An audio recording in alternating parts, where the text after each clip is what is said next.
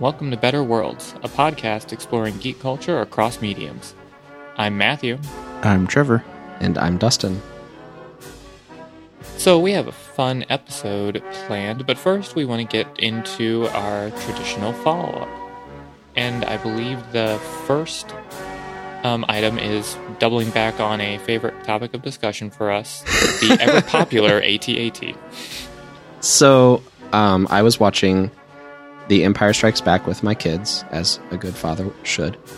Um, and I was wondering, Trevor, how do AT-ATs get on the planet? Does a Star Destroyer land or go into, like, just hovering over the the surface as they did on what is it, Jakku in Rogue One? Wait, No, what? what's the name of the pr- that's in Oh, Holy Planet, whatever that one's called. Yeah Oh, the way they were hovering right Yeah. near the surface on Over the- Jedha. Jedha. That's it. Over the temple thing. Um, even if they did that, that wouldn't be close enough for an AT-AT to hop out, so to speak. They're pretty nimble and strong. I'm, I'm sure they are. uh, but the answer can kind of be seen in that shot because in the shot of Jedha, you see a lot of ships going up and down carrying cargo and stuff. So the way that an AT-AT gets from a Star Destroyer to the planet surface is a dropship. And the dropship just lands them on the ground. Yeah, um, there are a couple different kinds of drop ships. Um, anybody who has seen episode two, Attack of the Clones, has seen something similar to what happens with an AT-AT because there's a shot in the Battle of Geonosis where a dropship brings down an ATTE. Those are the six-legged crawlers that were the predecessors to the AT-ATs. Did I say crawlers? You did. I meant walkers, six-legged walkers uh, that were predecessors to the AT-AT. Um, and the dropship there looks a lot like the gunships that the clone troopers are riding in, but instead of having a place for the troops to hang out, it has just kind of uh, like claws that hold the walker in, and then it swoops down and opens the claws, and the walker just kind of goes its merry way that is very much like what happens with AT ATs. Even though it's not shown on screen in movies, it is shown on screen in the show Star Wars Rebels, where uh, let me look back at the name of the dropship. A Gozanti class cruiser is shown dropping two AT-ATs. Two. wow. Two, yeah. So the Gozanti class cruiser just kind of it has two crawlers. Why do I keep saying crawlers? It's a totally different thing. Two walkers kind of slung underneath the belly of the dropship, and it swoops down, and the feet touch ground, and it lets them go. I'm imagining it flying through space, and you know how when people are hanging their legs over a precipice, they kind of tend to wave them back and forth. I'm Or imagining like a roller coaster. Yeah, I'm imagining Batman. the AT-ATs doing the same thing. Yeah, it's just like the Batman roller coaster for AT-ATs. Which best roller coaster coupled with best Star Wars vehicle. There is also a larger Titan dropship that can hold four AT-ATs and four ATSTs. Wow, It's big. sounds like it lives up to its name. I believe it may only be used on Super Star Destroyers. I'm not sure. Like the Executor. Yes, like the Executor. Oh man, What? just my mind blanked. Oh. Um I still have the wiki pages open in front of me, the Wikipedia pages. And it's saying that the Titan dropship shows up in the episode A Princess on Lothal, which is the episode where I thought the Gozanti class cruiser showed up. And actually flipping through the article, there's actually a shot. Wait, I thought there was a shot. I must have been looking at something else.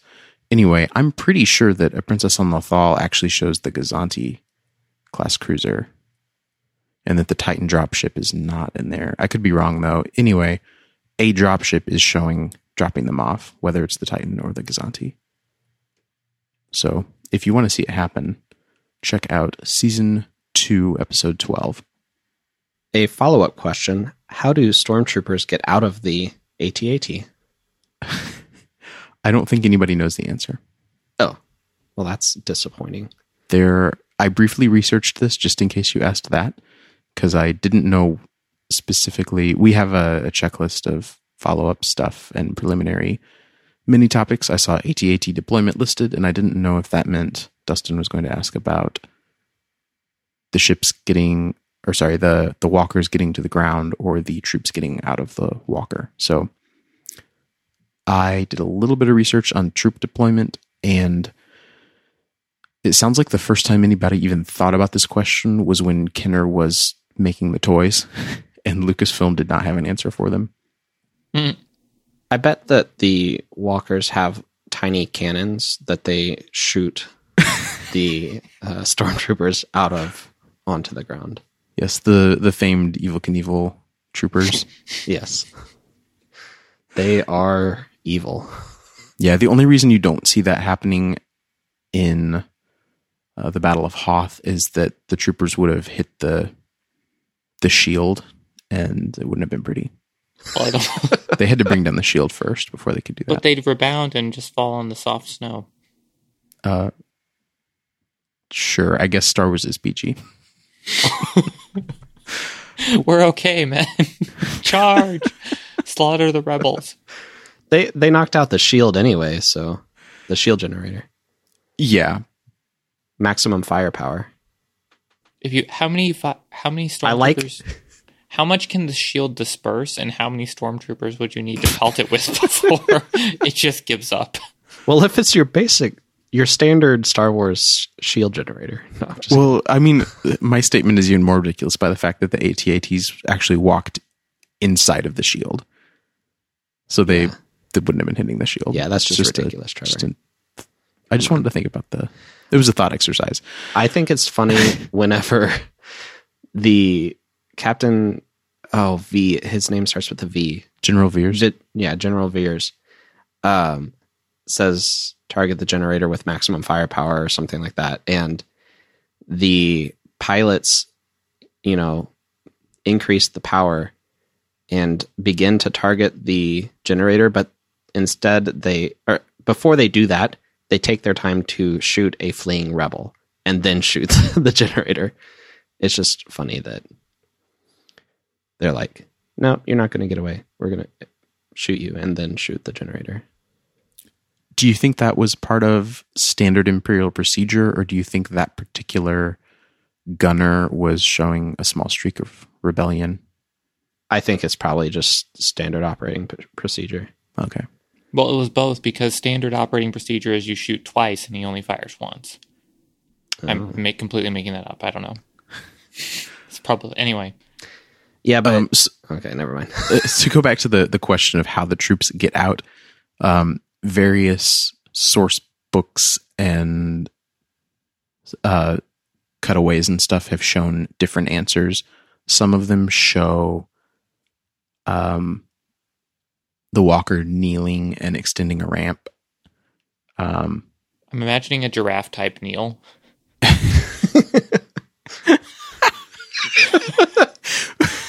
with the front legs just splayed out really wide. Yep. Bent down like it's going in for a drink of water. Yeah. And then it could just disgorge them from its mouth. yes I do not think that that is.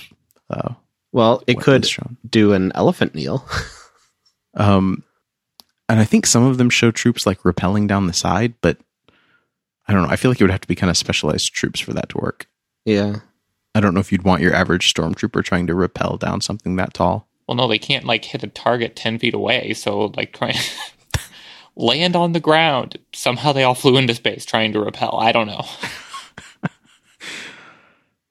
And thus the saying was born couldn't hit the planet from the ATAT. Next.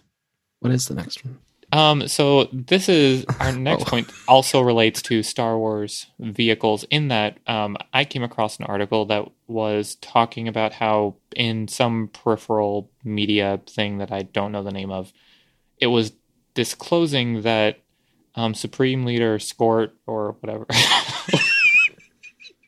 What Did, did you just read it off the Trello thing? No, I actually had my eyes closed. I was trying to think of the name. Still came up with Snork or Escort. That was it. Because I had written Scort. Um, what is Snoke? Snoke, right? Yes. I got it right. Uh, it's just uh, for the listeners' enlightenment. When we are talking among ourselves, we never use his real name because we think it's ridiculous. And from the night that we first saw The Force Awakens, we have sort of made an exercise of using a new name every time we mention him. Well, and it stemmed from us not being able to remember what his actual name was Oh, did it? minutes after leaving Okay. the theater. I had forgotten that aspect. And then Snoke not being a at all threatening name. Yeah. Um, And on that note, there is a deleted scene in The Force Awakens that's on the it's on the iTunes version. I'm sure it's on the Blu-ray, etc. That shows Han doing the same thing when the First Order tries to capture them. That's right. I think you showed that or said Does he call him Spork? I think he calls him Smoke, which is not in any way the most creative variant. And then he says something like he says something about it being a stupid name or not being very intimidating. Yeah. Um, but anyway, the article just delineated that because they have to one up everything they did in the original trilogy, that he had a That is standard operating procedure for the First Order. for J.J. Abrams. What did the Empire do? Make it bigger. um, so I don't I want to understand he has his own. Okay, I'm not, I'm not going to go on a huge tangent here, but I really want to know why the ragtag remnants of the empire are somehow better funded than the empire itself at its height. Anyway, we're not going to dwell on that. So that they can make a death planet. Yeah. Death Planet, easily destroyable Death Planet. Okay, so there were budget issues. Curses! Why did we build a single small flaw into Death Planet? did they have a name for it that wasn't Death Planet? Star was- Killer Base. Star Killer oh my God. Base. oh my gosh, Death Planet's better. I think I usually call it Deather Star. Oh, Deather Star is pretty great too. Well, Star Killer Base doesn't even make sense because a Star Killer is something that kills a star, and they're calling. They built a planet killer and called it. So I guess that's where the budget cuts come in because they're like, we're going to build a Star Killer, and then the budget just wasn't there, so they had to make a planet killer instead. It kind of kills the star by sucking its energy. Oh, you're then- right. It does consume the star. But yeah, that's not the that's like the fuel so that it can kill the planets. Multiple planets, but so it kills the planets and leaves a star devastated in its wake. I guess. Well, I was gonna say, and but if it's a binary system where like they only drain one star to do it, then what about the other star is just gonna be fine? Maybe it dies of loneliness just from not having any of its friends around anymore. I don't know. Like a dick dick. I mean, it's like calling a gun gunpowder killer. Also, um, Star wasn't the Star Killer the name of the secret apprentice Darth Vader took in the Force Awakens video games? I think his last name it was like Anthony Star Killer or something. Oh yeah, yeah, you're right. Yep, it was. and that was actually Luke's original last name as well, Right. but it got changed. Oh jeez. Um, anyway, so what the article actually said was that he has his own special uh, super star destroyer. That's probably not even the actual name, but like- like a super big star destroyer that is 60 kilometers long, which would be like 35 miles or something like that. Um, for people who don't want to use the metric system, um, but they, yeah, uh, then that led to me sharing it with Dustin and Trevor, and then and somehow dovetailed into a discussion about like if this hit a planet, like if it crashed, like any. Oh, it was because in Force Awakens you see crashed star destroyers on the Jakku. Is that the right planet name? I think so. Um, and they, and just in the discussion, it was noted that like if this hit, it would probably wipe out all life on the planet because it's ridiculously large. And then that led to discussion.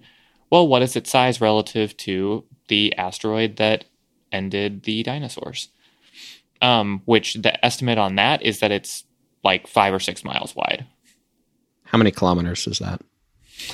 Uh, that would be like 10, 9 to 10, 8 to 10, 8 point something to 10. I don't know. So, but anyway, either way, this is much, at least in width, longer. And then there was discussion on does this have the same, like, op, like the mass of the asteroid might be bigger. We don't really know.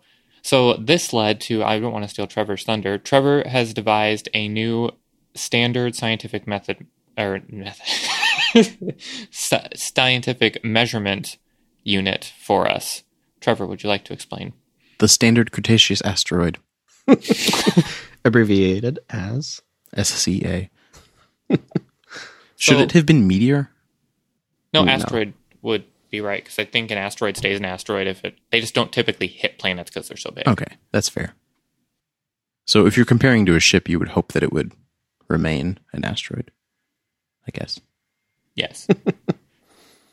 so we don't actually have a good answer on this if it would be more or less destructive than the asteroid that took out the because it's hard to do without actual mass measurements of stuff. right.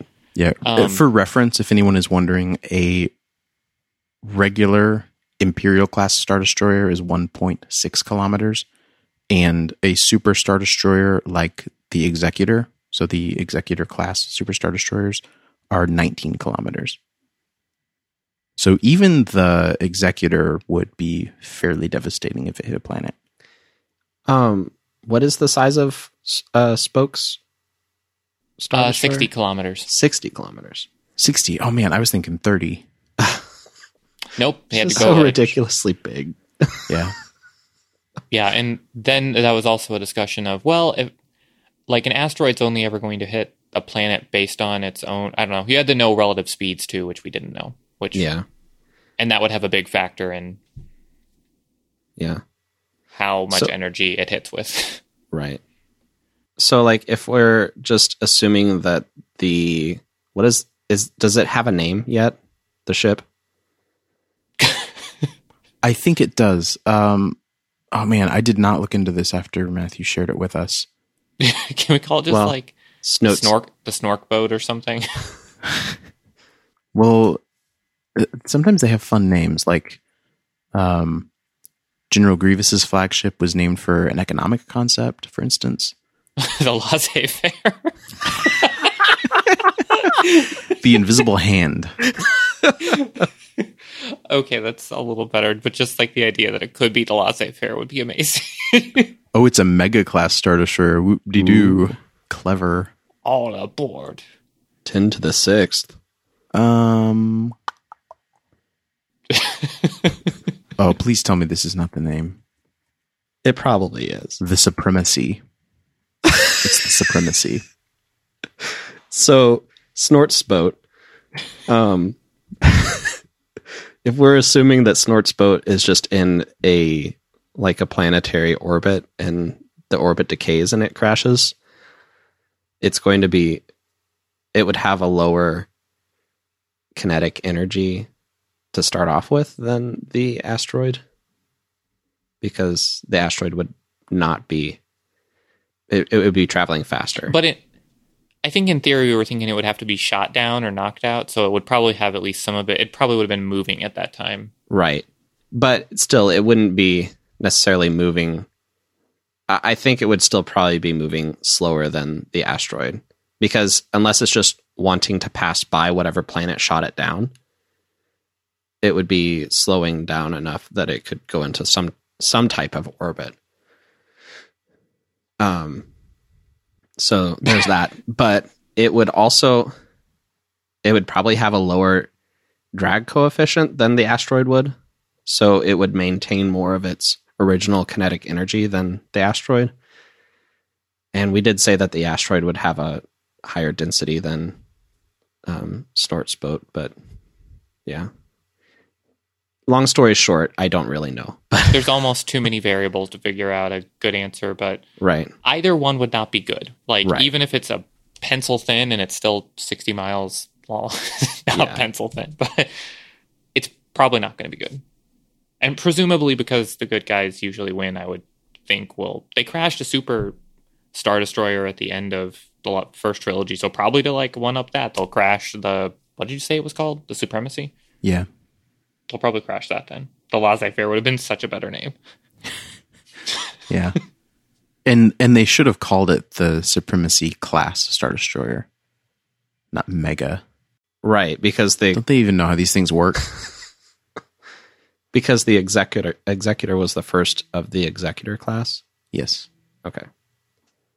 Just as the dreadnought was the first of the dreadnought class. Is there a dreadnought class? Oh, well, battleships. Back in the day, Oh, you're talking real life stuff. I'm talking real life stuff. Yeah. okay. Oh, the first one is actually called Dreadnought. hmm Interesting.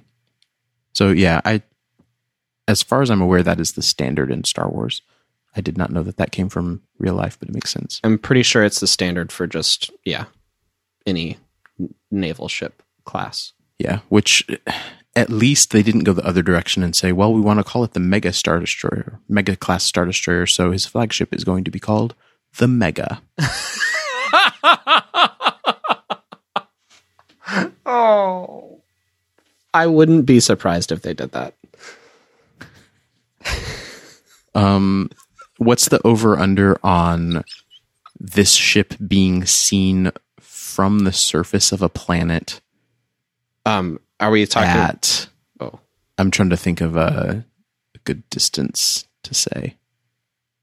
Well, so in the Force Awakens, what I'm the reason I'm thinking about this is in the Force Awakens, people on the surface of Takodana see the destruction of the Hosnian system, even though they're literally in a different star system.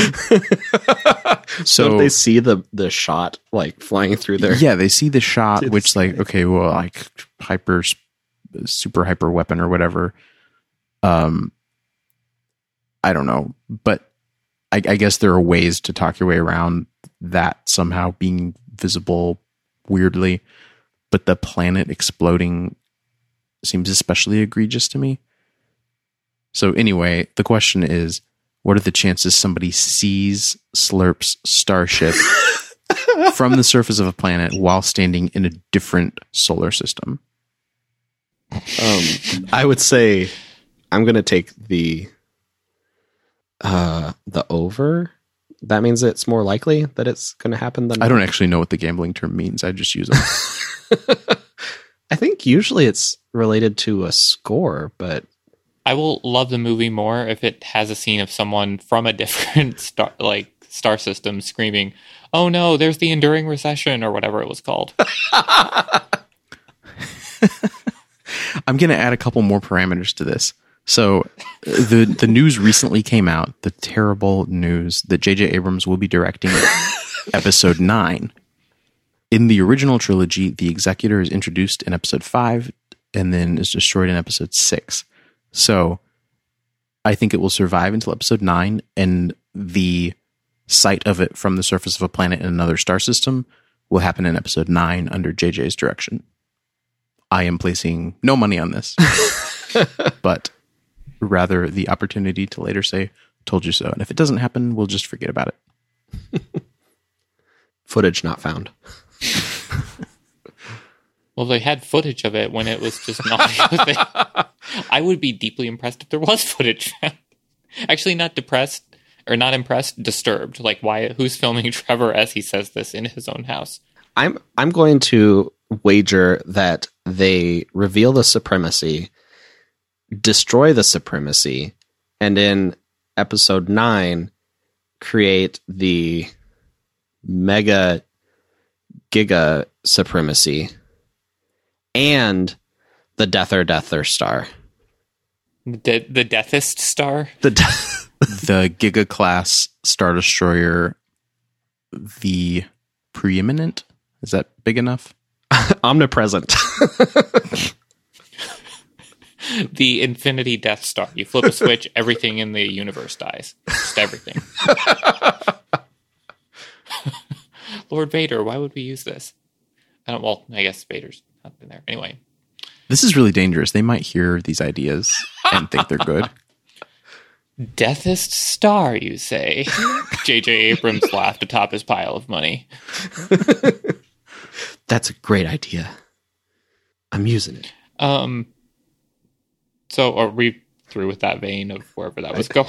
This Uh, is turning one- into a Force Awakens slash JJ Yeah. Abrams episode. A very quick addendum. Just the thought. I mean, what we were originally talking about was what would happen if this thing hit a planet or a Death or Star. um, that raises the question for me. As mentioned, in Return of the Jedi, the Executor crashes into the second Death Star. Wouldn't that have been enough to take out the second Death Star? Probably. So basically, all that work that Lando and Wedge and Nien Nunb put in was really not particularly helpful, right? It's like Indiana Jones and the Raiders of the Lost Ark. Oh, the fact that like They would have yeah, opened the Ark and died anyway. Yeah. well, I Um, guess we were also here. Yeah. Well, Well- I mean, they take out. So they destroy the reactor core. Isn't that what explodes the Death Star 2? Yeah. Even though the Executor crashed into it. Yes. So you're saying the Executor would have caused the destruction anyway? Yeah. They didn't. Okay. I guess it might have been a slower destruction, Right. and the Death Star probably could have blown up a lot more capital ships before going out. So they probably saved at least several capital ships. yes. It's all about dim capital ships. So moving on from there, we also doubling back upon a favorite topic. We had I don't remember whose news this actually was. Um, there are going to be some changes at the Field Museum, a museum of which we are all fond. Who wanted to talk about that? Why don't I think you might have shared the topic with us? So why don't you talk about this one? Um, so there has been a news story circulating about how they are moving. If you go into the Field Museum, there's a big open area right at the entryway that's got like I think right now a couple of elephants and then Sue, and there might be a couple other things here and there around, but those are the eye-catching things. Um, they are actually going to be moving Sue and putting in Sue's place a Titanosaur skeleton, which is a much larger, more eye-catching dinosaur in a way. So I could understand why they were going for that, and they've got the space to display a Titanosaur. So, um, but because that's been the news blur, people are thinking, no, they're getting rid of Sue. Why would they do this? Sue is actually getting a promotion of sorts in that she's being moved into her entire own. I say wing. That's probably not quite as large as it is, but she's getting her own dedicated space. I saw the word Um, gallery used. Gallery would probably be the right term. So she's getting that, and that will be, in a way, like even more. Like she's not just like they kind of had it awkwardly phrased with not phrased positioned in that you could see Sue. There was maybe like a little plaque by Sue's skeleton, and then they had a up on the second level. You could look down at Sue, and they had kind of a display up there, but you probably a lot of people never got up there to see it if they went there. So it'll be nice that everything will be concentrated in one area and people can read and learn more about Sue. And there will be a, don't know, it just feels appropriate that she's getting her own section in the museum dedicated to her. I don't think they have anything quite the same done for anyone, like any one particular thing, in the sense that, like, usually there are lots of exhibits rather than like one main particular specimen getting that much focus. Yeah, they're usually more focused around like a topic, Right. Unless you count the model of a pyramid as a specimen, but it's not. So, never mind. that is a a very good way of displaying a collection of Egyptian artifacts. Also related, that's probably the end on that. Also related to dinosaurs, um, we have a. Have we talked about dinosaur comics on here before? I can't recall if we have or not. I don't think so. Probably not. Okay, but I do we. dinosaur comics are something we also very much like in that they're it's a very long running webcomic at this point that always has the same set of images and a T-Rex, a Dromaeosaurus, and a Utah raptor within those same set of images just saying different things on the on subsequent days. So um related to that, I believe Dustin had some points he wanted to make about a specific one. Yeah, uh, more generally about uh, dinosaur comics. Some of them are kind of raunchy, um, but the ones that are not are often good fun. I used to share them with my classes if they were clean, and no one ever seemed to think they were as funny as me, which just proves that high schoolers have no sense of humor. Um, specifically, dinosaur comic number three thousand forty three. Um, Sounds so ludicrous when you say it like that. why?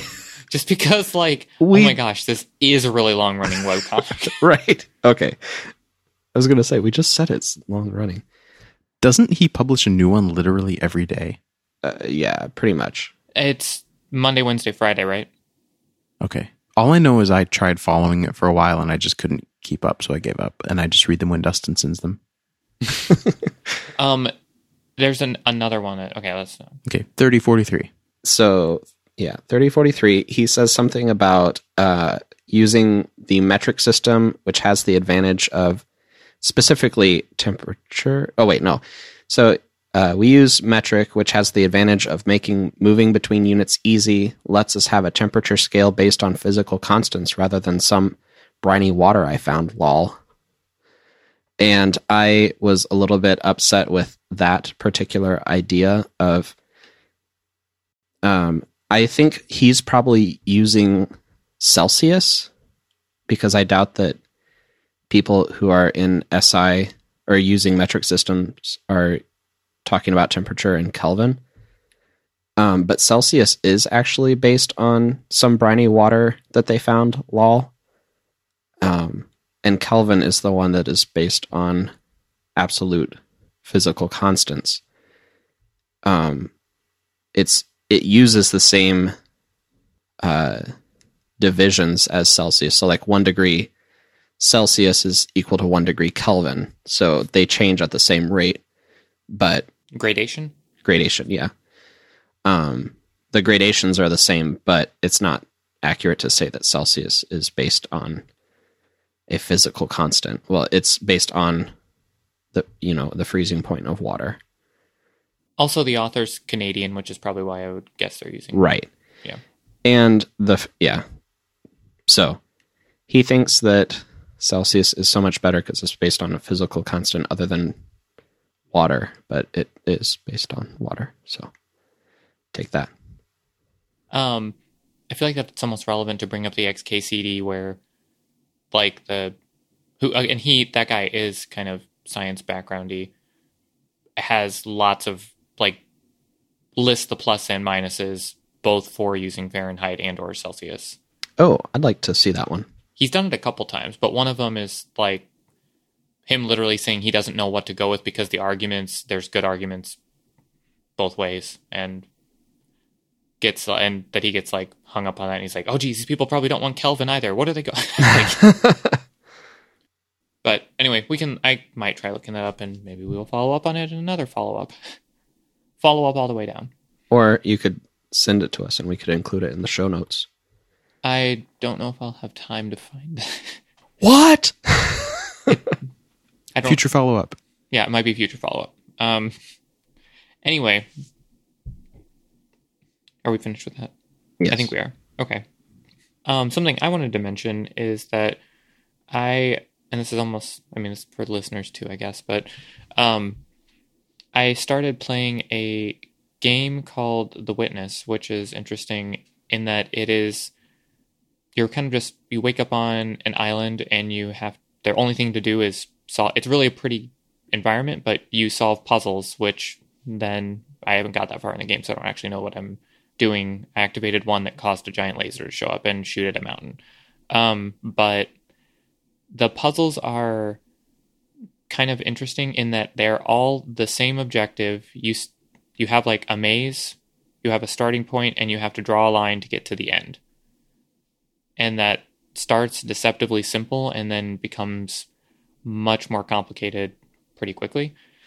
Um, but it's nice that it's a peaceful environment and that it exercises it. I don't know. It's a very unique way of delivering a puzzle game and contextualizing it within a story.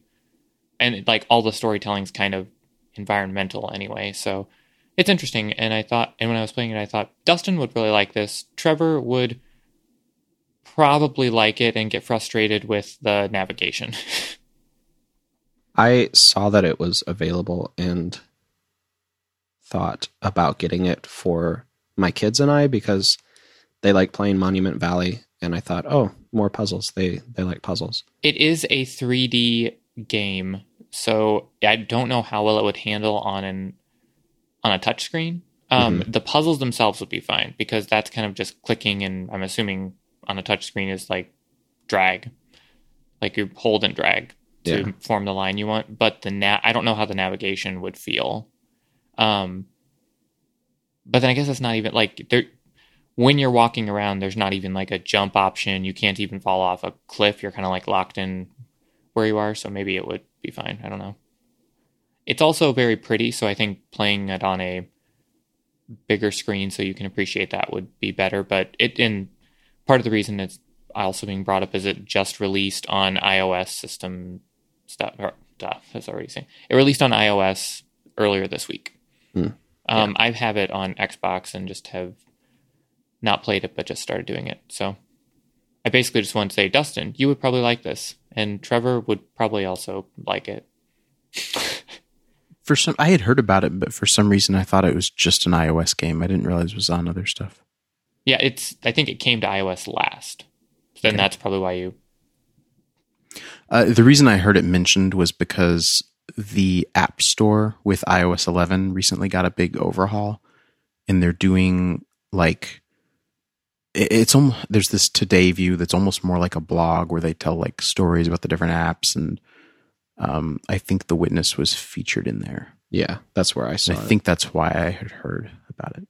Um, I just heard about it being a visually interesting puzzle game, which interested me. And there's, um, and I, then I'd heard that, and then I saw a list that it's actually like in terms of the best games you could get for Xbox, it's one of the like top ten that you could get. And I thought, oh, that's interesting. So, if uh, puzzle games are your thing, it might be worth checking out.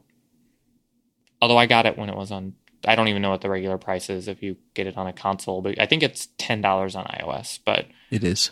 um, on a console, I got it during a steep discount sale where it was like maybe three or something. so, anyway, that's my end of plug there.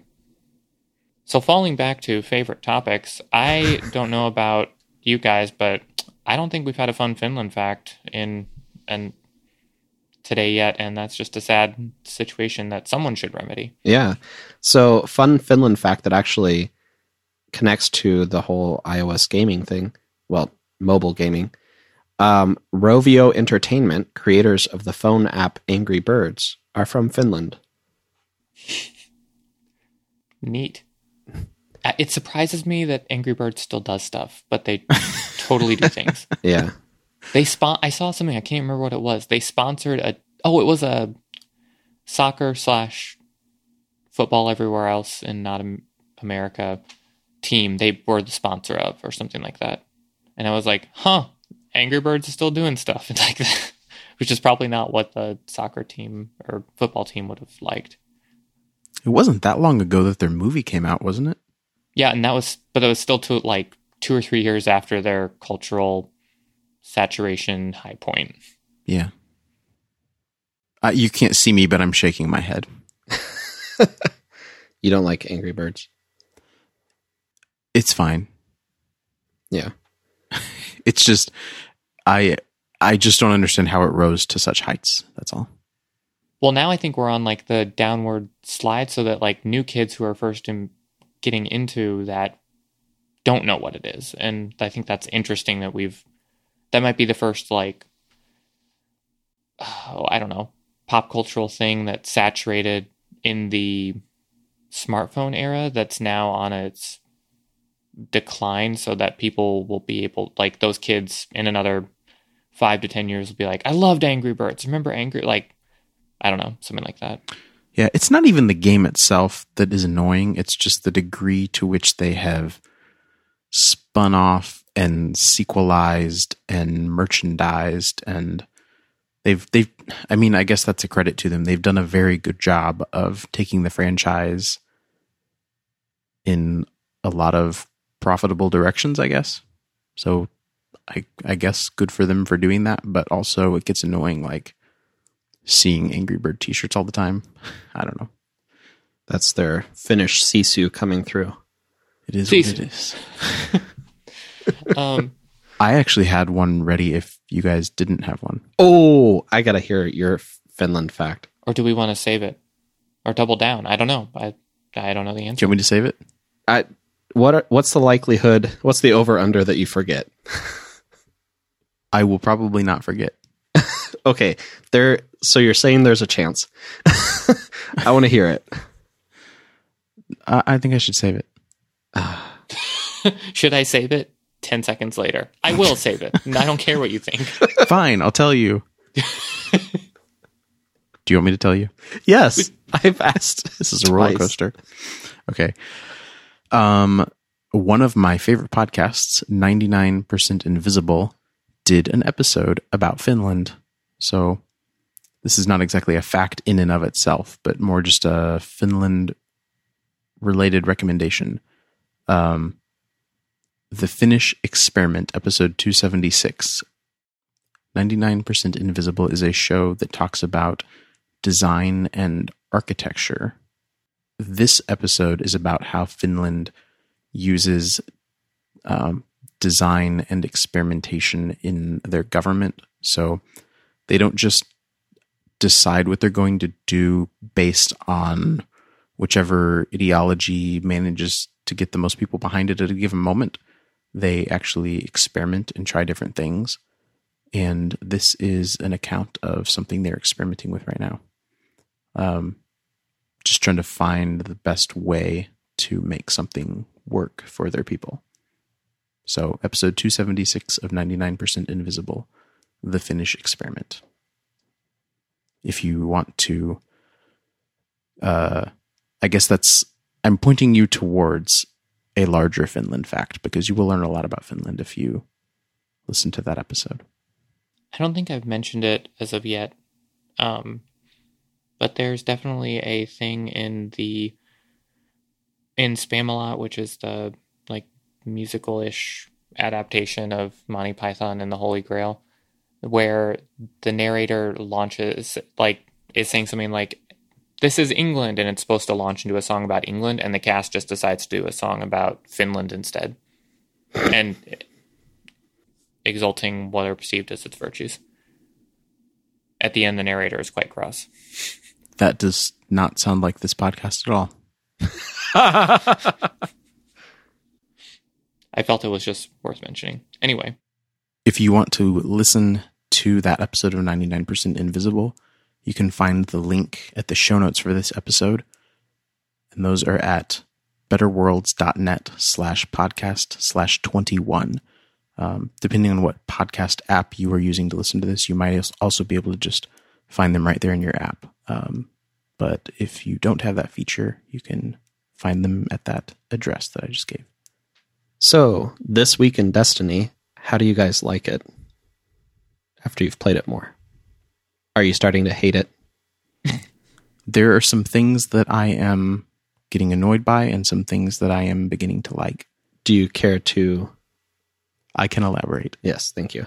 Um, the I don't remember exactly what we said before, uh, but just to recap, the weapon system changed a little bit in Destiny 1, aka Destiny. You could carry a primary weapon, a secondary weapon, and a heavy weapon. So primaries were like uh, pulse rifle, scout rifle, auto rifle, hand cannon. Special weapons would be like shotgun, sniper, fusion rifle. And heavy weapons would be like machine guns, rocket launchers, that kind of thing. Um, it's changed now so that you have a kinetic weapon, an energy weapon, and a power weapon. And what this means is that you basically get two primary weapons, and one of them does kinetic damage, and one of them does elemental damage. Whereas uh, beforehand, you could sometimes rarely get uh, um, primary weapons that did elemental damage, um, but usually they were just kinetic. And then the the special and the heavy would have an element like solar or void, or whatever. Um, now you have one that's just kinetic and one that is elemental, and then the power weapon is equivalent to the heavy weapon. But the breakdown's a little different for the kinetic and energy. You have a hand cannon, scout rifle, auto rifle, that kind of thing, uh, sidearms, and now SMGs as well. And then the special weapons all got moved down to the power slot along with the heavy weapons, and machine guns are gone. So you have What? rocket. Yeah, machine guns are gone. That No. yeah, I Okay, loved I- my zombie apocalypse For now, more than I- anything else in the game. Do not regret not buying that game now. Th- it also I think we talked about the fact that they it seems like a little bit of stuff is not present like for instance the factions aren't in there at the moment and they might be Those Wait. are coming next week, I know but they're they might have a long-term plan to reintroduce them or like right? put it in at like a DLC and be like this is why we're doing this but I don't know maybe yeah. So like in the first game, swords got introduced. What like two years in? yes Now we have swords from the beginning, and we'll probably get machine guns after a year or two, and they'll be like, "Oh, look at this great new feature." Anyway, the point I want to make right now is, um, it's a little bit annoying having to basically choose between a heavy weapon and a special weapon because I can't carry a rocket launcher and a sniper rifle at the same time. But I do really like basically having two primaries because I like hand cannons a lot, but they don't have the best range. And there are a lot of places in the game where you basically had to have a scout rifle so that you could. I mean, like, sniper rifles are nice, but they don't have that much ammo. So you'd have to have a scout rifle to be able to do damage at medium to longish ranges. And so you just couldn't carry a hand cannon. Now I can carry both a hand cannon and a scout rifle and be covered for those situations where I have to have the scout rifle, but then also have the hand cannon for when I want it. Because at a lot of short to medium range stuff, I like the hand cannon feel a lot better. Yeah, and I would agree with that. Like I'm now I was switching stuff out a lot when I would just want to be higher light, but now that I've settled somewhat, I'm going by using a scout and a auto rifle and I like being able to switch back and forth between those and it helps also with like um, ammo management issues. That too. So are swords and rocket launchers the only heavies that they offer now? No, the fusions and snipers. Wait, fusion, Fusion, snipers. sniper, shotgun. Um, Okay, technically, remind me what they- the classes are now. Power Uh, is the power the thing that we're talking about? Yeah, power. Okay, They basically anything that was a Not special ace- weapon yeah. is now a power weapon as well. They combined heavy and power, or no, they combined he- special and heavy into power, and they kind of made, I guess, a new halfway new one, the linear fusion rifle, which is a different thing. I've I have not picked up a single linear fusion rifle, but I've heard people say that it's a lot like Queenbreaker's bow. It felt kind of like a railgun, but um, maybe like that's just what I would. There's a charge up period and fires and has a long range. So, you. oh, go ahead. I was just going to say it didn't require as much accuracy as using a sniper. Matthew, you mentioned some kind of convention that's happening soon. Oh, the faction rally. Yes. What is that?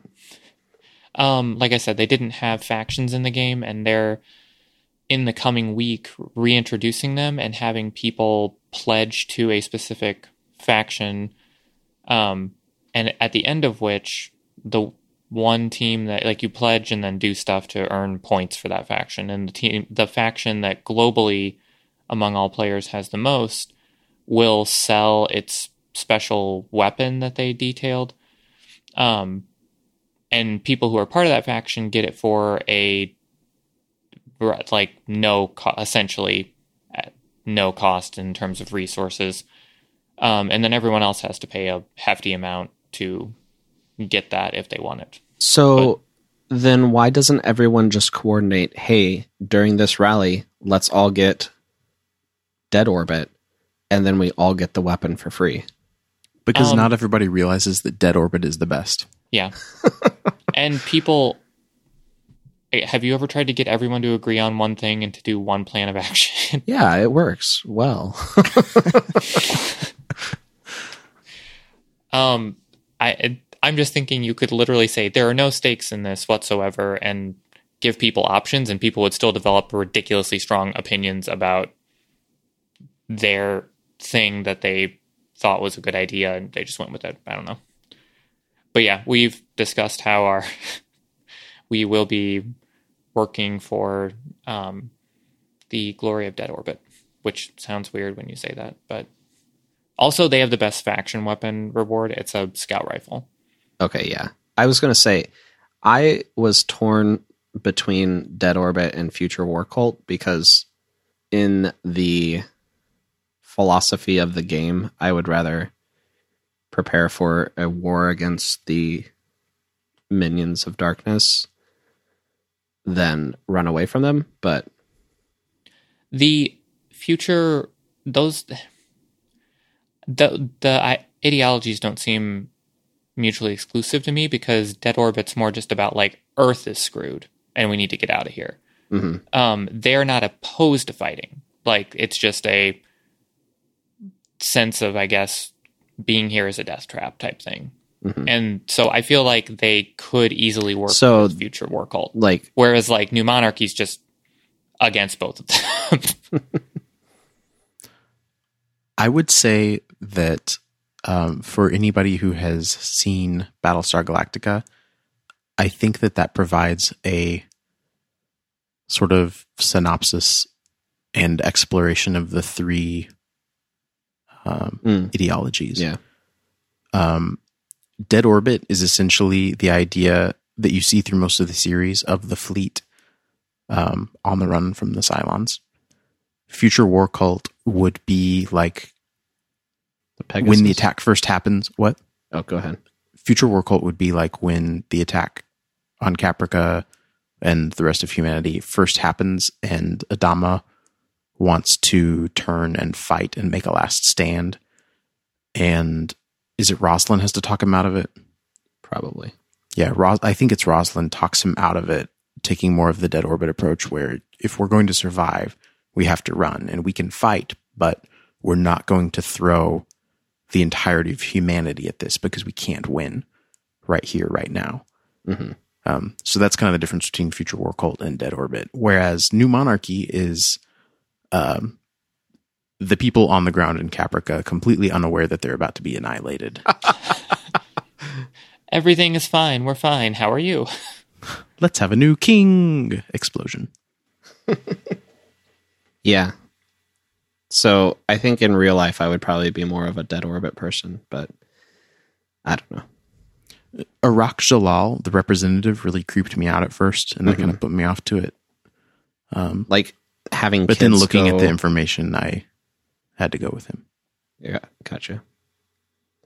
What were you going to say? Didn't wasn't one of his uh commentaries like something about children are great because they can fit in places? Oh yeah, some of his idle dialogue when you're standing around, something about needing to recruit children because they can fit in, like they can crawl in small spaces, which I don't really know what that was about. Yeah. That alone it made it out. to where I didn't join Dead Orbit for a long time. Yeah, He also looks kind of like not movie version, but book illustration version of Severus Snape. Yeah, even more reason to join Dead Orbit. they also have the best shaders, Yeah, that that's there. Yeah. That there's that too. Even more reason. and I hear Hung Jury has a great roll this week. and more reason. um. Anyway, um. So yeah, I'd say that generally, to answer your question, it seems to be. Oh, we did a Nightfall, which I think that might be a comment. In a way, it's a commentary because I don't think we did a Nightfall for a long time. Probably Um, the last year of the three years of the original game. I don't think we touched the Nightfalls. Well, they made them kind of difficult there, but They, um, they made them, yeah, they weren't fun anymore. I don't think we did Nightfalls early on that much. I feel like that. Oh, took- yeah. it took a while for us to even like get up to doing it, and like we did it in the second week here. So that Right. I, it took me a while to get up to the light level. And then even after that, I remember you were typically doing them earlier in the week. So my first, my very first Nightfall was Archon Priest, and I soloed it simply because you had already done it and weren't able to do it again with me. Um, so that was one that was soloable, and then they patched it. yeah, yeah. There were places that you could s- sit and snipe and be careful. Um, and then they changed it so that I think they might have even made the the sniping nests kill zones. Yeah, Yeah, they had like yeah. a ship come in and shoot you. Yeah. So um, it was a really fun experience soloing that once when I didn't actually know the game very well. So it was really difficult. But um, and then after that, we did a ton of them together, of course. hmm but I, now they've added a timer, a thirty-minute timer. Is it? Um, I don't know if it's it's something like that. It, I don't it- remember how long it is. That, that first nightfall probably took me an hour, hour and a half to do.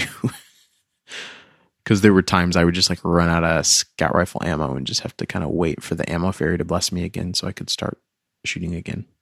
Um, but they typically don't have quite as many modifiers in the Nightfalls now, which is a little bit better, I think. But there is a rotating burn where it cycles between the three elements, which, for those not familiar with Destiny, sometimes the Nightfall or other strikes would have, for instance, Void Burn, and it would mean that void damage would be greatly amplified, uh, both from enemies and from players. But now it rotates like every, what, 20 to 30 seconds? Something like that. and because one of your weapons is purely kinetic, you can only have two elements on your weapons. You can't do a full arc solar void loadout like before. I think there's been some theory that you could, not theory, people do it. Um, they apply it so that everyone reps one element because there's three people playing. And then when it cycles around, they let like that person take point. Okay. So you're always doing, someone's always doing kind of like a focused optimal damage. The recommendation I saw was have everybody do two different ones and make sure that each element has two guns assigned to it on different people. So you always have two people shooting. Hmm. Uh, the one other thing that is kind of frustrating me about the game is um, they've actually improved the screen that shows you what activities and quests you're working on. But the game has kind of a rhythm to it with daily or weekly activities that'll give you rewards. And the way they've redesigned it, although overall it's good, it no longer shows you what the time frame is for any given activity. So when I'm looking at the list of what they call milestones now, I don't know what is a daily thing that's going to reset tomorrow or what is a thing that's not going to reset until next week. And that would be really useful information when I'm playing on a Monday. I want to know what's going to be fresh the next day on the Tuesday. Um, I guess that's not as big a that's a bad example because they're both going to reset uh, the weekly and the daily. But if I'm playing further from the weekly reset, I want to know what the daily activity is. Um, also, it's pro- I am liking the fact that there is a like essentially in terms of like getting a high powered reward, essentially an end game activity that just amounts to go to a specific planet every week and do um public events there and then you after so many of those you can return and get a um high powered reward. Whereas before, I feel like they were locking all the highest powered stuff behind like, go play Trials of Osiris. Oh, you're not good enough for that. Sorry. Um, go do the raid. Oh, you can't do. You don't have twelve hours and six people to go do this. Like, you, it's a very accessible one that you can do relatively independently. So I think that's nice. Cool. Are we ready for our main topic? I believe so. Uh, our main topic today is one that we thought would be relevant to discuss just to go into some very um, prevalent logical fallacies that crop up here and there and just discussing them we thought that'd be interesting to uh, um i don't know like talk about and then you can see how well you apply them and not apply them apply this logical fallacy that's a crappy way of reasoning. I'm glad i should have learned about this earlier. Um but you can see that in argument like it, you could almost make a game i can guarantee you of the first several because they crop up quite a bit um, just in terms of how people are arguing about things. So um, in terms of a logical fallacy just being like it's not actually a, the way to argue have an argument and be the thing you're arguing about usually they're the most common ones are just like taking on a line of thought that doesn't actually have any bearing on what you're discussing or arguing about.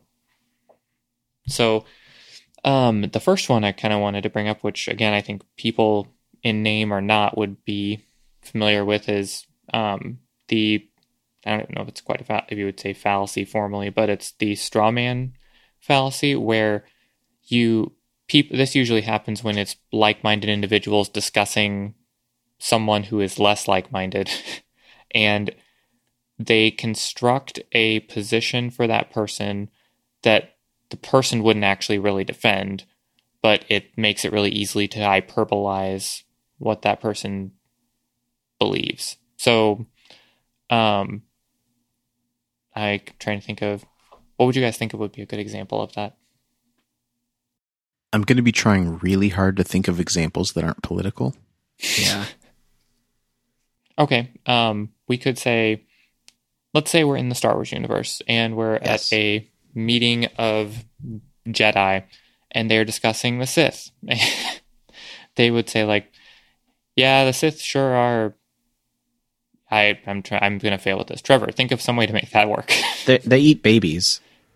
They love baby eating. the tender fly. Yeah. So they.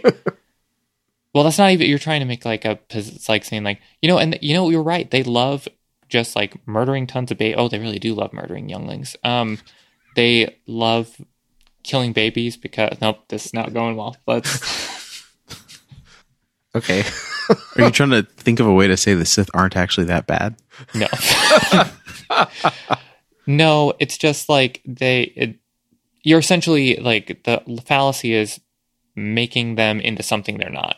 Okay. Like I'm it- I'm still trying to think of a Star Wars one, but as I have heard it said, Star Wars is a morality test designed for six year olds. So Who says that?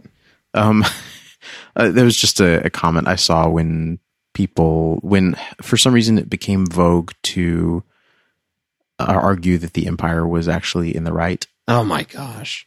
and yeah, um, So probably all of their arguments were arguments that the Empire wouldn't actually defend. So strawman. I don't know. I mean, there is nuance in various places. That was just a, a refutation of a terrible line of reasoning. I'm trying to think of a good straw man. Um, there really should be one. Um, the Scarecrow from Wizard of Oz.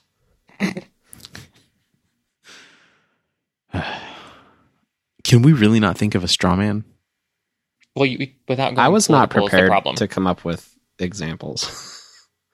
what did you say, Matthew? uh, without going political is the problem. Yeah. Hmm. This shouldn't be this difficult. It's one of those things where it's much easier to s- know, like point out when you see it. Yeah. Oh, oh, oh. Um, what about Dungeons and Dragons? Like Satan worship. Yes. Um, Dungeons and Dragons has faced a lot of opposition, especially in the past. So, a lot of um, relatively innocent nerds who just wanted to play a fun game with their friends would be accused of worshiping Satan, summoning demons, um, sacrificing babies, what have you, and really they just wanted to play this fantasy game with their friends. Similar. Okay, that did make me think of another one. Similarly, something that happens a lot, that at least historically it had happened a lot, was that when um, people of religious backgrounds would talk about atheists, it would somehow get convoluted with like, "Yep, they're devil worshippers," and it's like, no, that that is not how atheism works. Yeah. Uh, like again, it's just basically like making your making someone you're arguing about have a position they don't actually hold. Right. But it might make it more easy for you to vilify or condemn what their standpoint is from your point of view. And it's uh, considered a logical fallacy, A, because it's not like a great thing. It, it basically it's just not even addressing your argument at all because you're bringing in completely unrelated facts that another party isn't even trying to argue. You're fabricating a weak enemy in order to pretend that you have defeated your actual enemy. Hence why it's a straw man. You're building your own person who's easy to beat up. Yeah. So anyway, that This this sometimes happens on purpose when people just really want to win an argument, and sometimes it happens when people have a very poor understanding of the person or position they're disagreeing with. So a lot of times you'll see online people throwing stuff out and it's clear they just don't actually know what they're talking about. But the result is that they think they are oh so very correct. and yes, if you can construct your own opponent that you know that basically does whatever you want, it's very easy to win. So, um, are we okay with moving on? Yep. So another one that crops up all the time in arguments is called the no true Scot. I don't know if this is actually the official name, but it is popularly referred to as the no true Scotsman fallacy. And this is where um, someone says, uh, "This one you could probably do something really easy." Okay, Strawman and No True Scotsman, I think, are both the actual names because I think they're both informal fallacies. yeah. Well, I mean, they're all. I'm just trying to go with common ones, not necessarily Yeah. formal, logical. I'm just saying they. Um, I feel like the ones with Latin names are the formal ones. Oh, yeah. Well, I think some of the formal ones are not necessarily Latin named, but yeah, I get what you're going for. Um, but no true Scotsman is let's in this someone would say like let's say there's two individuals arguing. One person would say, "Ah, Scotsmen are honorable and decent folk," and then the second person comes in and says, "Well, my neighbor was a Scotsman and he um, was constantly." Wait, first thing came to mind was running over my cats. he was constantly stealing my mail. Let's say that. And then the first person would come back and say, ah, no, he wasn't really a Scotsman. No true Scotsman would steal your mail from you. so it's basically just saying, like, your argument doesn't count because that guy wasn't really this class. Uh, You're trying to discount the example that the person's bringing up in the argument by saying that doesn't really apply because they weren't really what we're even talking about. It's someone trying to change the nature of it or just ignore inconvenient or hard facts. Hmm. So that comes up a lot where um, you'll see, especially when there's in news stories, people of um, like a group behaving poorly. You'll see people bring up saying, like, "Oh yeah, well that's how this is," and then other people rushing to the defense will be like, "Ah, but they're not really the true representation of this group." I don't know. It can go that way. You see it applied uh, very frequently to um, discussions on religion. Yes, especially religion and violence. So again, it's considered a fallacy just because it's like not even really addressing the argument. In fact, just trying to shape the argument in such a way that you immediate, like not immediately win it, but you're discounting things that happen in your favor, Yeah. rather than addressing the argument. This is a little bit of a um, side note, but you know when people say, "Ah, but that's the exception that proves the rule." Yes. Does that have a name? Because that feels like almost a way of doing No True Scotsman while pretending to avoid doing it. It probably does, and I don't know the name. Because it's like, oh yeah, that's an exception, but for some reason that proves me correct. But like, I, I've never understood that line of thought. Exception that proves the rule doesn't even make sense as a phrase. It doesn't, but it's a thing that people say. I, yeah, we'll just leave that one. Do you have an example of that? Um, I mean, a lot of times it's the same. Um, I, I want to read you guys the No True Scotsman example that's in Wikipedia because it's especially Scottish and I can use it to extrapolate what I'm saying about this. No true Scotsman puts sugar in his porridge. But my Uncle Angus likes sugar with his porridge. Ah, yes, but no true Scotsman puts sugar on his porridge. Um, so imagine if the response was instead, well, that's one person who puts sugar on their porridge, so it's the exception that proves the rule. What does that even mean? Again, I don't think it means anything. yeah, it means it means literally nothing. It means Maybe they're trying. I still think I'm right, despite whatever you can say. It almost feels like they're trying. I don't know. Like maybe they think, oh, all rules have exceptions, so there being an exception proves that it's a rule, which doesn't even make sense as a. yeah, So, like in my math proofs, if you can find an exception, you've disproved whatever it is that you're trying to prove. Like that's called proof by contradiction. I think okay, I'm going to charitably try to guess at what people are doing here. I think the implication is the rule I am stating is well enough established that you noticed an exception to it. And if it wasn't the rule, then that wouldn't have even stood out to you and you wouldn't be able to point it out. Which still is ridiculous, but I think that might be kind of what they're going for. Okay. it's good that you do it because I think on um, a list of fallacies I saw, one of them was assuming malign intent upon the part of the arguer. Oh, that's a fun one. Um, Um, I like to use that one all the time. Um, yeah, let's go to the next one. Well, I think then, yeah, there's anyway. Um, which almost kind of like segues into this is that, um, and this one you will see in many prominent examples in current events, and that's all I'm going to say about it. Um, are ad hominem arguments. This is the classic like non sequitur follow going away from what the argument is. Um, because basically, an ad hominem argument is just devolving into an attack upon the other party instead of trying to debate what you're actually discussing at all. So, so let's say you were talking about whether there should be a stoplight at a particular intersection that didn't have one, or something. You know who liked stoplights? I don't want the answer. No. Hitler.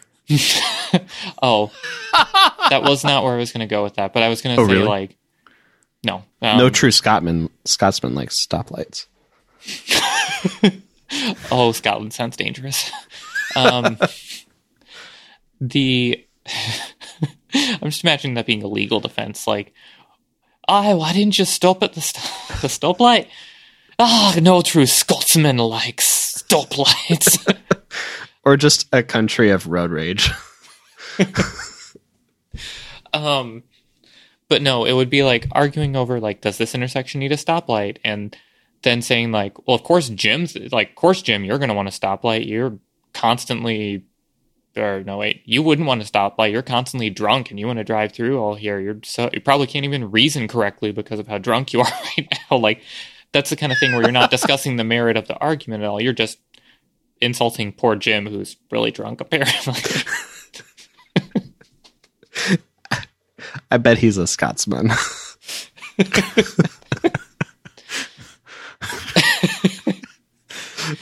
um, so, but that that actually maybe was even more common than the first two because tons of arguments tend Yeah. to devolve into uh, like, and there's a lot of subsets of ad hominem in that sometimes you're people like it goes into anything where you're stop talking about what you're talking about and you're investigating or discussing something about the personality or character of the person that you are arguing with. Is Godwin's law a subset of this? It seems like it should be related. Godwin's law being, um, for anybody who hasn't heard of this, um, I'm well, I'm kind of misusing the phrase. Godwin's law actually states that at the point where one person in an argument brings up Hitler, they have lost. Um, so referring to Godwin's law sometimes is just a shorthand for saying like playing the Hitler card or just saying that your opponent or the person that you're talking about is literally Hitler.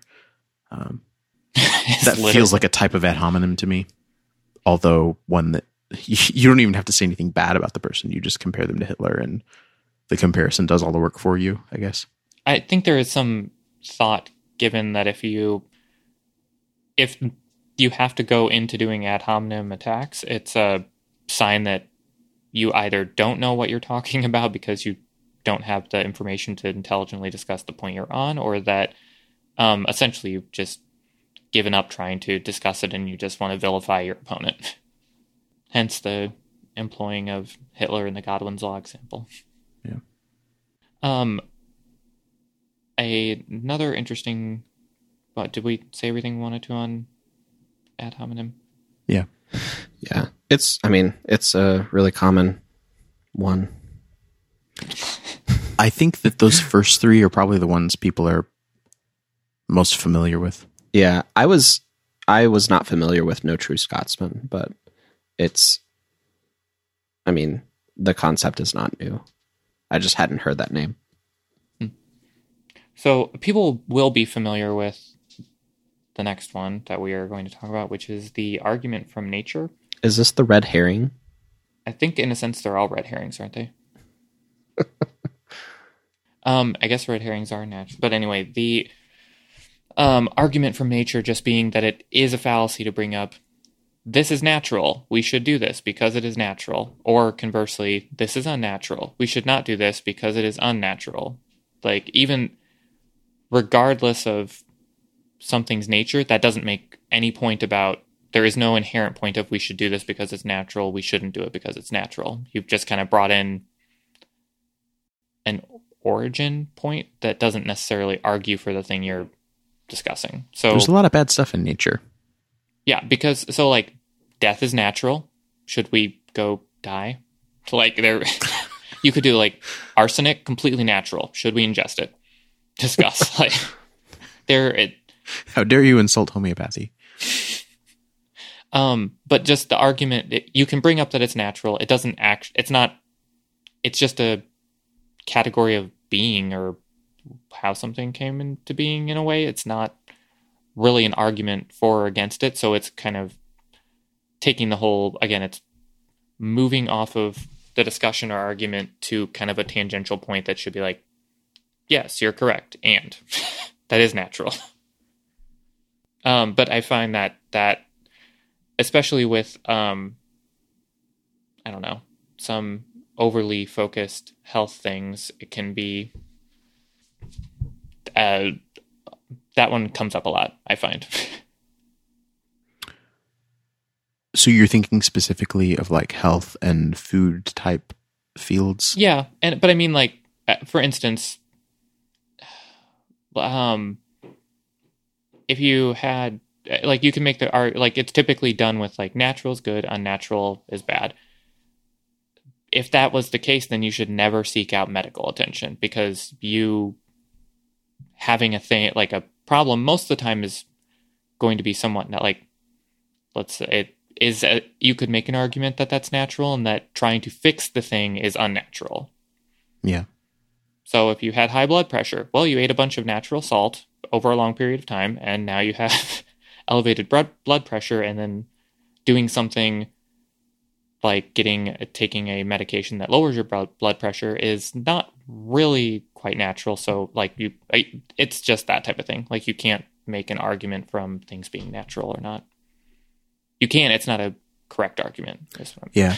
I can see people trying to argue themselves out of this one a lot more. than the others, even though I've had people do that with the others. But I, I can see this one being harder for people to accept as a fallacy. And so I'm trying to think of how to work around that. I understand what you're saying, but I think that's because people want something to fall back to. Right. And it's easy in people's minds to say, like, this is natural. I should do this. This is Yeah. unnatural. I should not do this. yeah. You gave a couple examples to help argue against it. I'm just saying, like, in a formal argument, if you were, if you had people watching and you employed this, you would be, you would lose. Yeah. What's really interesting is a lot of times if you look at older documents or writings, a lot of times you'll see arguments from nature that no longer sound like they are making assumptions about nature that we no longer hold. And it kind of helps illustrate how this argument doesn't work. that could be a good point. Because the, the idea of what is natural has even changed over time. Yeah. So that could be a good point too, is that it natural is not a objective ideal that is set in stone for all time.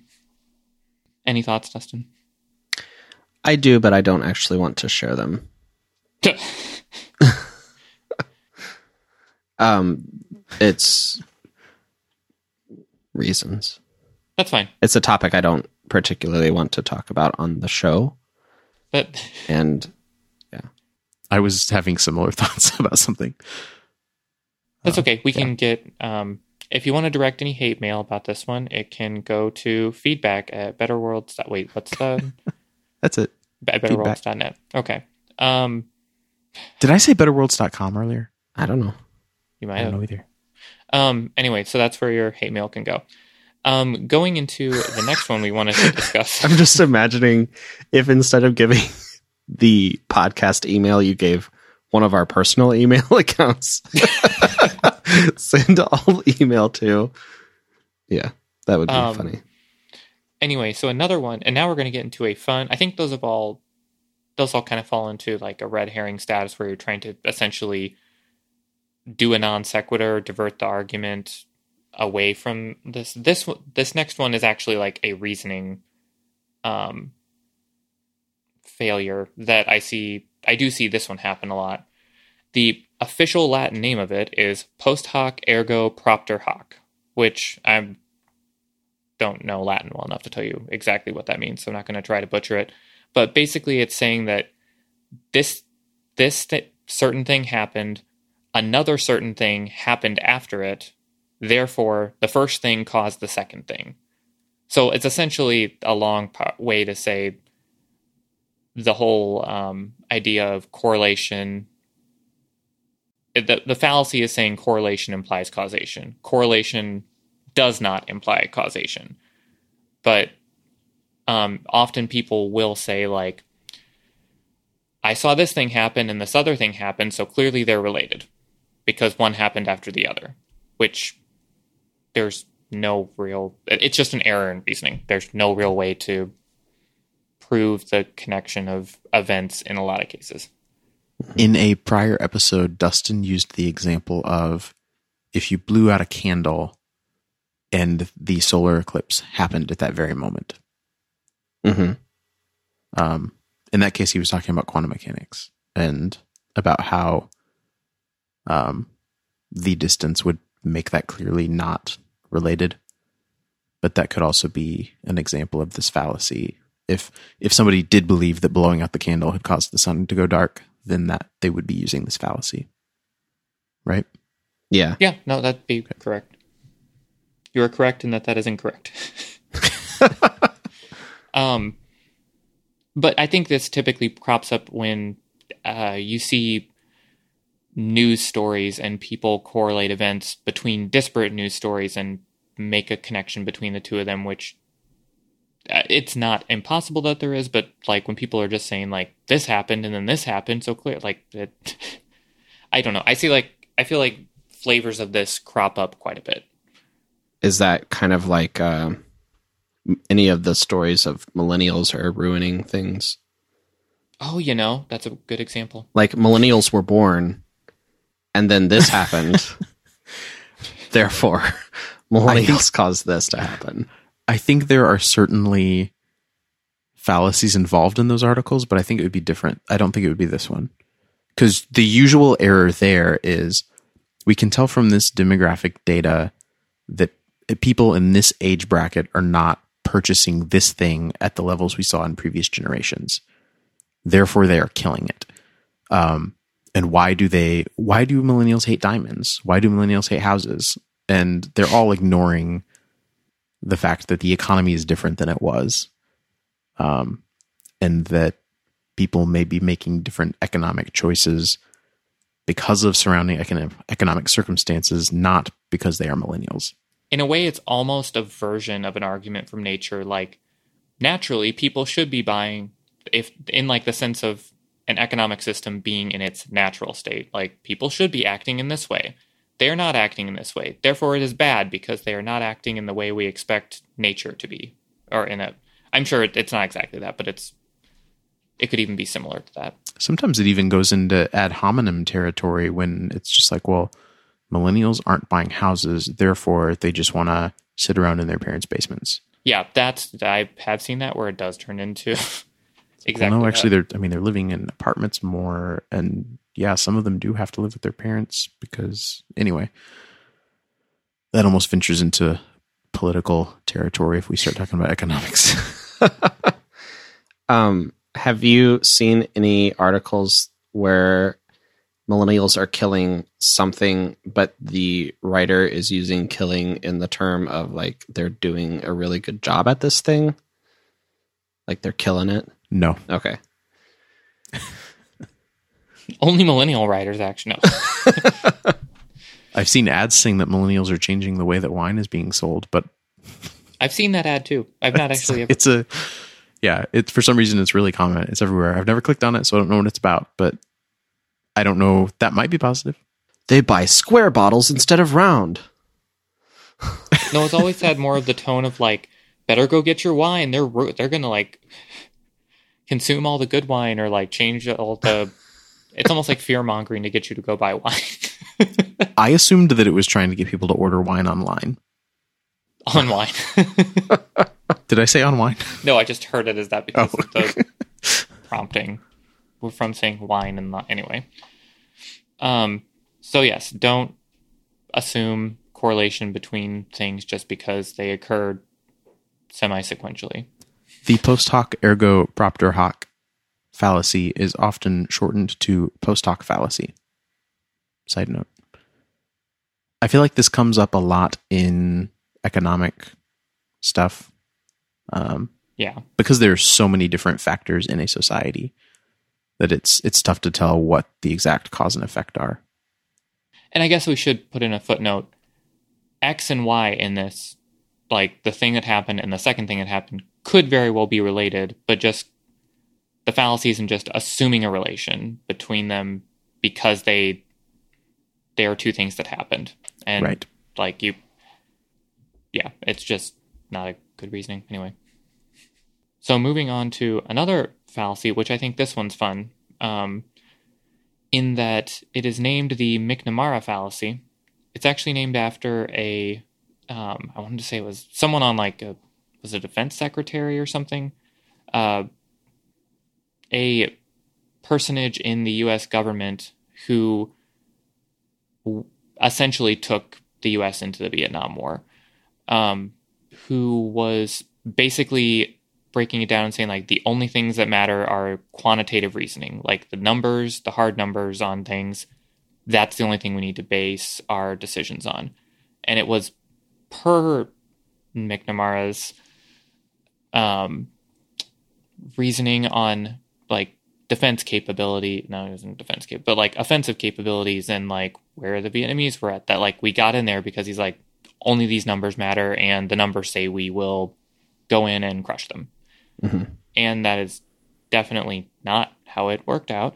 But um, basically, the, the fallacy is saying exactly that. Just like only just the facts, like these quantitative things, are the only thing that matter.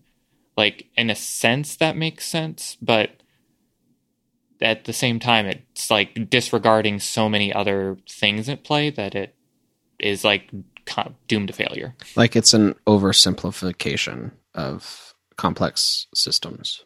And this one I thought was specifically applicable because it is entirely how every business runs in this.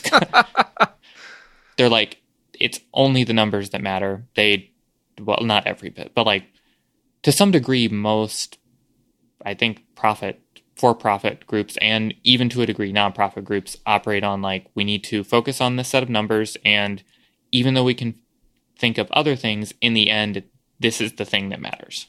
Maybe I'm now getting at the heart of why there's something wrong with capitalism, but um, I kid, I kid, but You have seen this fallacy at work if you have ever been. What am I trying to say? You have seen this if fallacy at Ken work Burns, the if you have ever been browsing the web and opened a website and seen a giant modal display covering what you want to see, asking you to sign up for a mailing list, because that is a terrible experience, but it does increase mailing list signups. Um, at least in terms of any measurable metrics. Uh, it doesn't account for people getting annoyed or even closing the window because they just don't want to have anything to do with that anymore. But um, it is true that if you put a giant modal thing saying sign up for a mailing list, you'll get more than if you don't. But also, people will be miserable. Um, similarly to that, the fallacy of focusing too much on numbers is exactly why microtransactions are in most games. because they determine that people will pay money for things in microtransactions and they are chasing that quantitative measurement. So they make games worse and less fun, but more profitable at the same time. I think people are now going to look at this and say, like, why is this a fallacy? It's working for them. um, It's just a bad way to make a decision. Is that the idea? Yeah, it's you're you're not going to reach a good. Yeah, it is a bad way to make a decision. That's a good way to say it. So it's not. I guess it's not necessarily something that would come up in a a discussion or an argument the same way the others would, unless the discussion or No. the argument was about what decision should be made. Yeah, like if someone was saying we should do this because this set of numbers, Right. Unless it's like the oxygen's draining out of the room, we need to plug the hole because we will be dead in this many. Minutes. Like that's a good decision, but that when it would be like making an argument, we have to do this for our organization because this set of figures and that's all that matters. We can't think of anything else. That's the error in reasoning. so this is like a the numbers don't lie argument. Yeah, kind of. It's almost like there there's a I think a larger set of fallacies where you're trying to say like, well, objectively this set of things is the important thing and it's kind of like saying it's almost like trying to say that like you're discounting all other data just to focus on the one thing you want to and in this case you're saying like, well, we should only focus on these numbers. Like that's Mm, I see. not to say that, that again those aren't an important part of the fa- the decision making process it's just don't ignore everything else Yeah. um anyone do we have any other thoughts on that Nope. okay and so then i will bring us to our final fallacy to discuss which isn't one that um is going to come up in conversation a lot but i thought was an important end one to end on the argument from fallacy which is essentially just because there is fallacious reasoning in an argument does not in fact mean that it's wrong. Which i thought was just a amusing way to end this. Like people could still end up at a correct conclusion through a faulty reasoning process is the idea behind it. So if you've ever yeah like there are times you could find yourself agreeing with someone with whom you normally disagree and the processes by which you got to that are very different, but you're at the same conclusion. Um, so, anyway, just the fallacy is saying that just because someone else is employing a fallacy doesn't necessarily mean that the conclusion they got to is wrong. Right. It just means I they like that. are. Never mind. Error, they're reasoning incorrectly to get there. Right. I was going to say it means that they are making their argument poorly, even if they're actually right. But you're talking about arriving at the conclusion. I'm talking about them defending the conclusion. Yes. Shrug. it's especially frustrating when somebody actually agrees with you and you see them using fallacies to defend the thing that you think they're right about, but they're doing a very poor job defending it. Yeah. I'm trying to see if I can find an example. Hmm. um, and that I think almost gets into more of a, a we're extrapolating a general principle. I think that's closer to an. Uh, we're not going too deep into a lot of the formal logical fallacy stuff, just because that there's a ton of it, and it can get very focused on the p's and q's of everything. So it's it's very easy. If you wanted to go read more about it, you could, and hopefully our discussion interests you a little more in that. But um, I think this almost applies to formal arguments, such as you would find in discussions on logic, much less in. But I thought it was a good reminder that you know you can be arguing with someone and end up at the same conclusion. Um, but they didn't necessarily but they like trevor said might be applying a fallacy to get to their conclusion so like a good thing would be maybe it's like the argument from nature. You could someone could be saying like and that's why we should eat carrots. They aren't wrong. You probably should eat carrots but that's not a good art that's not the argument you should make for it. The end. Well i think that's probably that is the is that the end of anyone else have any other things they wanted to say about logical fallacies? If you ever want to lose a week, just look up logical fallacies on Wikipedia and start following links when you see something you want to know more about. There are a lot of them. Oh, list of logical fallacies. That's a good place to start. Okay. I'll put that link in the show notes, which again can be found at betterworlds.net slash podcast slash 21. And if you do indeed spend a week reading about this and are an individual who can grow a crazy beard within a week from doing nothing but reading about logical fallacies, please send us a photo of this. It would amuse us. a fallacy beard? Um, I guess it could be a fallacious beard. I was just imagining someone sitting there reading about it for a week, not shaving, not conducting any form. Maybe I don't want a picture of this. Never mind. I just think it'd be impressive if someone had a beard from pursuing knowledge. I'm sure it's happened before. Well, you want me to wrap it up? yes, go ahead. Okay, I have told you where to find the show notes. Our website is, of course, at betterworlds.net. We're on Twitter at betterworldsnet. Um, you can email us at feedback at betterworlds.net. We also have a Slack group with ongoing discussion about various things, either related to or like the things that we talk about on the show. We would love to have you join the conversation there. If you want to join the Slack group, just email us at feedback at betterworlds.net and we'll shoot you an invitation. They there are phone apps and a Mac app and web app and various things. So it's just kind of a, a chat group that you can talk to. And this episode is brought to you by Audible. Audible is an app for audiobooks. Audiobooks are fun to listen to if you want to read more books, but you don't necessarily have time to sit down with books. If you go to audibletrial.com slash betterworlds, you can get a free 30-day trial and a free audiobook. This is definitely worth doing because books are fun and good and you can learn things. Um, have I covered everything? I think so. I believe so.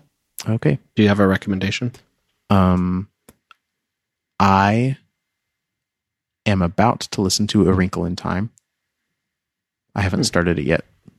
Um, I guess I, I read it? actually listened to it before a long time ago. I don't know if this is the same reader or not because this was many years ago.